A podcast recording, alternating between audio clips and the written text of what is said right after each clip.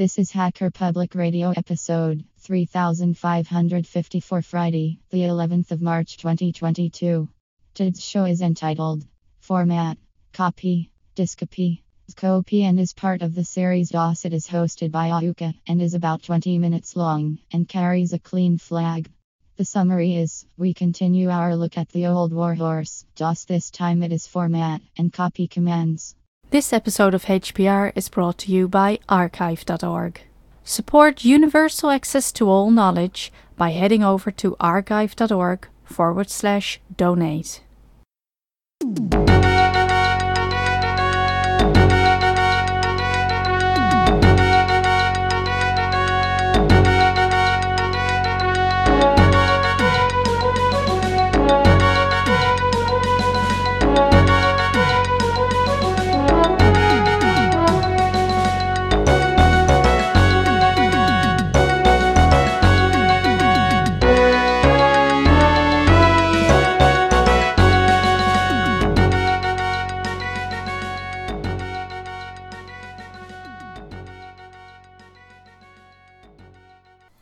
Hello, this is Ahuka, welcoming you to Hacker Public Radio and another exciting episode in our series on DOS, that old warhorse operating system from way, way back in the day.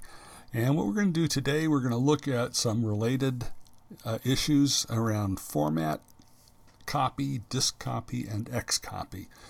Those are four important commands, and you kind of need to master them if you're going to be proficient at DOS. Now, the starting point has to be commands that are probably used most, which is to prepare a disk and copy files.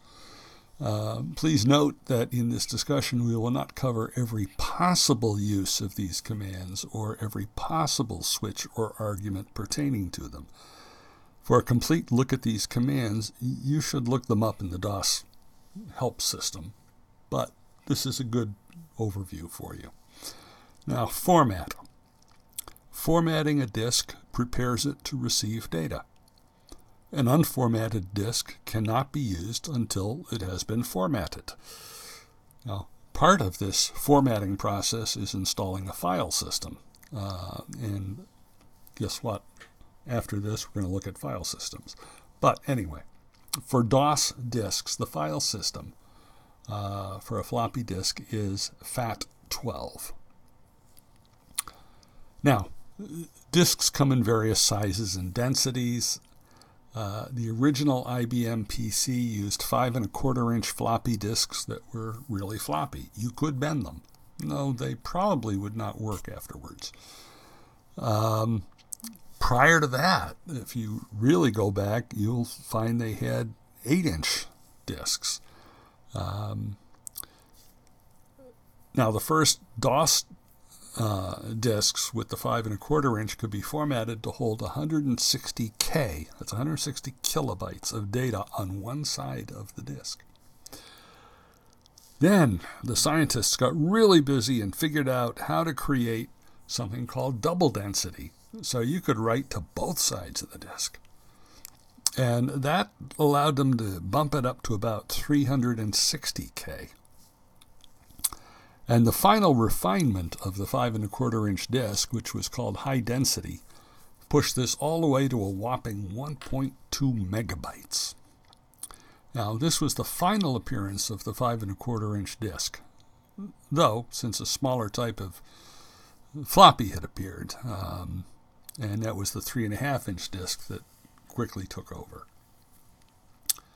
Now, 3 1/2 inch disks are encased in a hard plastic shell, which occasionally confuses people who wonder about the floppy part of the name. But inside this plastic shell, there is a thin and very floppy Mylar disk. The equivalent double density and high density values for this are 720K and 1.44 megabytes, respectively, for these disks. Now, if you want more detail on floppy disk sizes and structures, I've put a link to a Wikipedia article in the show notes.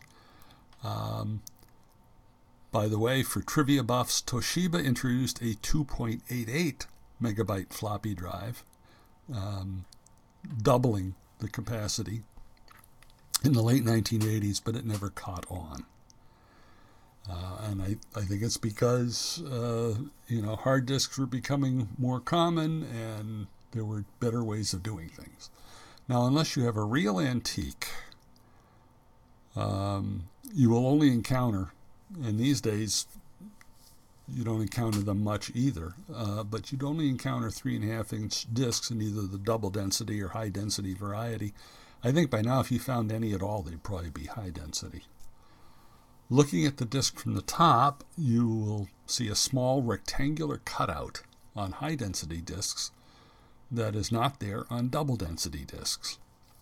Now, back in the day, people made punches that would cut out that little rectangular hole and kind of force a double-density disk to format as high-density. This was a very risky procedure because the double density disks were not engineered to handle that, and floppy disks in general were already fairly unreliable. And when you can get brand new high density disks, and in those days, I could pick them up for 50 cents a piece, American. Why would you do a thing like that? So now the format command is what you use to have the drive be formatted. And so what are the arguments? Well, the drive that you want to format. And there are also switches.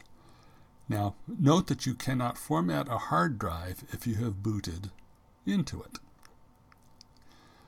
So, if you wanted to format a hard drive, and it was a single hard drive in the computer, what you'd have to do first is boot from a floppy disk, and it would have to have the format command on it, and then booting with the floppy disk, you could use the format command to format the hard drive. Now, the thing that you always had to remember with this, still is true, is that formatting destroys all the files on the drive. So you should only use this command if you're absolutely certain you know what you're doing and do not need anything stored on that drive. So, let's say you had a computer, you wanted to format a floppy. Well, at the command prompt, you would use the command format space A colon, assuming your floppy disk is in the A drive. Now, you could format it to a certain size with the /F switch. So at the command prompt, you could say format space A colon space /F:720 as an example. And this would format the floppy disk in the A drive as a double density 720K disk, even if it is a high density disk capable of being formatted for 1.44 megabytes. You might think, well, why on earth would anyone ever want to do that? Well, this can be handy if you want to make a backup copy of a double-density disk using Diskcopy, but you only have high-density blank disks available. Now, as I said previously, going to a lower density is probably fine. Going to a higher density than the disk was engineered for is extremely problematic. Now, you can also use the format command to create a boot disk, and that's with a switch, the /S switch. So you would put your floppy disk in the drive. Again, I'm going to assume it's the A drive, and at the command prompt you would type in format space A colon space /S, and the /S says make this a system disk. Now, we already talked about that in a previous tutorial about how certain files have to go in exactly the right place and all of that. So this will make sure all of that stuff happens. You can go back and review that earlier tutorial if you're not sure about that. Now, what about formatting a hard drive? Remember I said you cannot format the drive you've booted. So what you would have to do is you'd have to first of all have a floppy disk available that is a system disk that you can boot from, and it'd have to have the format command on it. Now, format is an external command, so that means creating a system disk by itself does not mean you're going to have the format command available. You actually have to copy it on there in order to make sure that you have it available. So that's what you have to do with all external commands. Remember, the internal ones are part of command.com, so when you create a system disk, they're already available to you. Sort of like the shell commands in Unix. So, let's say you have this floppy disk. I'll assume that it's in the A drive at the command prompt. You want to type in format space C:. Assuming in this case that it's the C drive that you want to format. And this will format the C drive. Now, if you want to make this a bootable C drive, you know, I want to boot from it from now on, you probably can guess it's that /s switch again. So at the command prompt, you would type in format space C:, space /s. And this will format the C drive and copy system files to it. Now, if you're installing DOS, you might as well just let the installation program handle the formatting as well. You know, so if you had an installation disk for DOS, just put that in the A drive and let it do its thing. Copy. Now, the copy command will, as the name implies, copy files from one place to another. Easy peasy. Arguments are the file to be copied and the file and path it will be copied to. Now, there are some switches. You could include a /y switch, and that is basically saying automatically answer yes every time a file is going to be overwritten. Normally, the program will stop at that point and say, hey, you're overwriting a file. Do you really want to do this? Type yes if you're sure. The switch /y says, just answer yes all the time. Don't worry about it.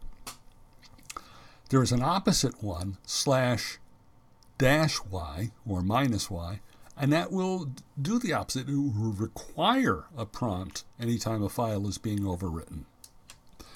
And finally, there's a /v to verify the contents of the copy.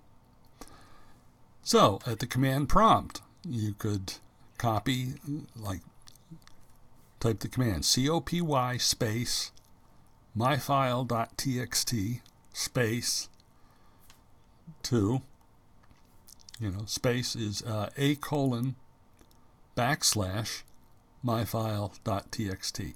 And this will copy the file myfile.txt from the working directory, wherever you are, to the root directory of the floppy disk in the A drive.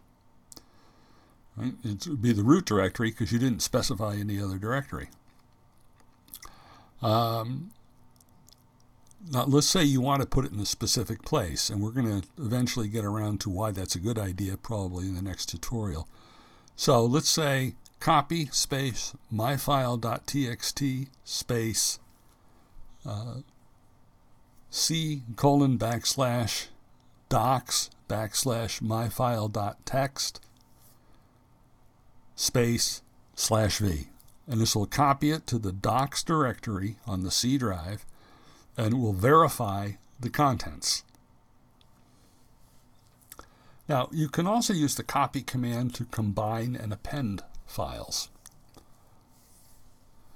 So, at the command prompt, you could do something like copy space myfile1.txt + myfile2.txt space myfile3.txt. And this will combine the two files, myfile1.txt and myfile2.txt, and place them in a new file called myfile3.txt. Now, next command, Diskcopy. This command is used to make an exact copy of a diskette. It cannot be used to clone a hard drive, however. So it's a diskette command, not a hard drive command. Arguments are the disk drives being used. Switches include the /v to verify the contents of the copy. Now, this command was most often used to make backup copies of software on diskettes back in the days when software actually came on diskettes, but it can be used to make duplicates of other disks as well. So the command would just be Diskcopy, diskcopy, space, :, space, :. Now, this would copy the contents of the diskette in the A drive to the diskette in the B drive. Now, if the diskette in the B drive had any data on it, that data is erased in the copying process. You're making a literal copy of the disk in the A drive. If the diskette in the A drive was a bootable diskette with system files, the diskette in the B drive will also be bootable with system files. Now, if no second drive is specified, the same drive will be used for both disks, and you'll be prompted to switch diskettes. Now, you know, my first computer had 2 floppy disk drives. They were the 5 1/4-inch version, but still. but there was a point where you had computers that, and it partly is because as hard drives started to become a little more common, putting 2 floppy drives in a computer was seen as wasteful, so they only put in 1. Well, how do you copy something? Well, in this case, what you do, you put the source diskette in the drive first, issue the Diskcopy command, and all of the disk's contents will be copied into memory. You will then be prompted to insert the target diskette in the same drive, and the contents held in memory will be copied to it. So, for instance, Diskcopy space :, space /v. And this would use the A drive for both the source and the target diskette, and would verify the contents of the target disk after the copying. Now, Xcopy. This is another useful one, and it's designed to copy entire directories along with all of their subdirectories and all of the files contained in those subdirectories. Arguments are the files and path to be copied and the place to copy them to. Switches include /a. /a copies only files that have been set as archive files. Now, that's covered in the attrib command. So it's an attribute that files have. The copied files will still be marked as archive files in both the source and destination. Another switch is /d for date. Copies only those files in the source directory that have been changed on or later than the specified date. Now, when you're looking at these, you're going to start seeing Xcopy was very useful for doing backups. And that was one of the things that was very often used for back in the day. Another switch for the Diskcopy /s. Copies all files in the current directory and in any subdirectory within it. /e, which must be used with the /s. The /e says copy subdirectories even if they're empty. And then /v, as usual, verifies that the copies have been made. Now, this is a very powerful command and very useful, particularly, as I said, for backing up purposes. And you could even use it to back up an entire hard drive. It might take a while, but you could do it. You can use the archive attribute to specify which files will or will not be filed based on file type.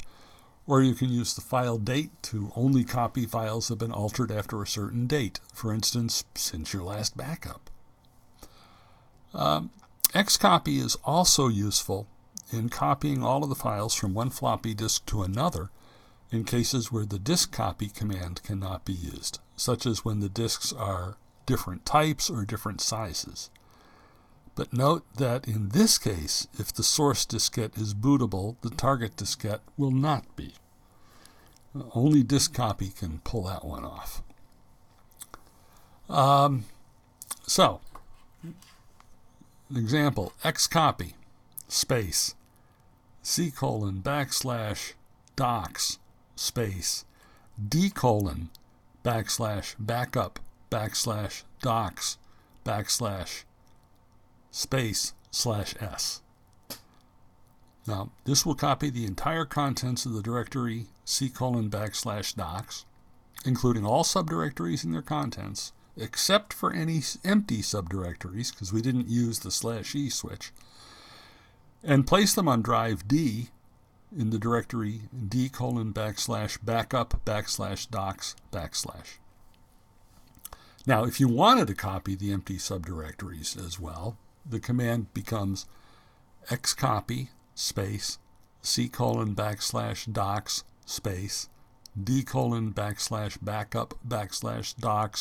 Space /s space /e. And with that, this is Ahuka for Hacker Public Radio signing off, and as always, encouraging you to support free software. Bye-bye.